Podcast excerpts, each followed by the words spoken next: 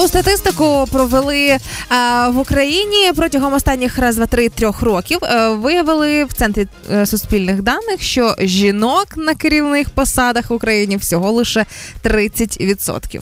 Так, так а там много или мало? Це дуже сильно мало. Я розраховувала на відсотків 120, якщо Но чесно. прикол в том, что это же растет показатель. Ты знаешь об этом? Ну да, але станом за останні ці роки Да. 30%. Кожна третя компанія має на чолі жінку. Короче, мне кажется, что это хитрый умный план мужчин, Когда-то был придуман. Э, Какая тема? Они такие договорились на перспективу. Говорят, давайте женщинам все типа запрещать. Типа вот мы, мужики, главные, только мы можем все делать.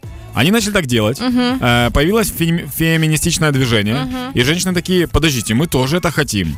И мы потихонечку отлыниваем. То есть вы такие, я хочу работать. И он, мужик такой, ну ладно, раз ты хочешь. И ты идешь, начинаешь работать, а мужик такой, я тогда буду стирать, готовить.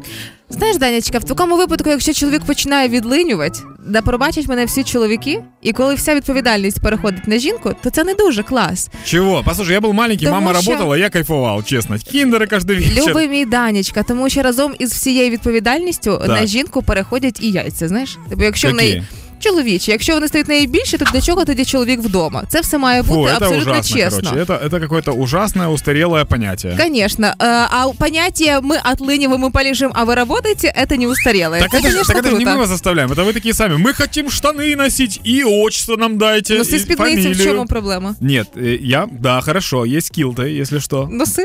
Ну так и буду носить. Але є приємна статистика. Как ты та- умеешь конфликт вызвать? Вообще ни на чем абсолютно. Тем, даже тема еще не развилась еще Не Закипай.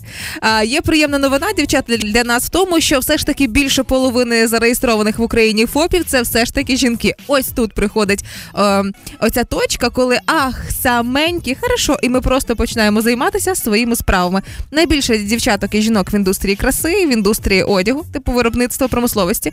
Тобто ми там можемо себе реалізувати максимально. Я тебе даже больше скажу. э, Большинство имущества депутатов записано на мам, на жен, на бабушек и так далее. Куди ви без нас? Ну да. Потому что, потому что когда дело дойдет до суда, Ага. иди, иди разбирайся.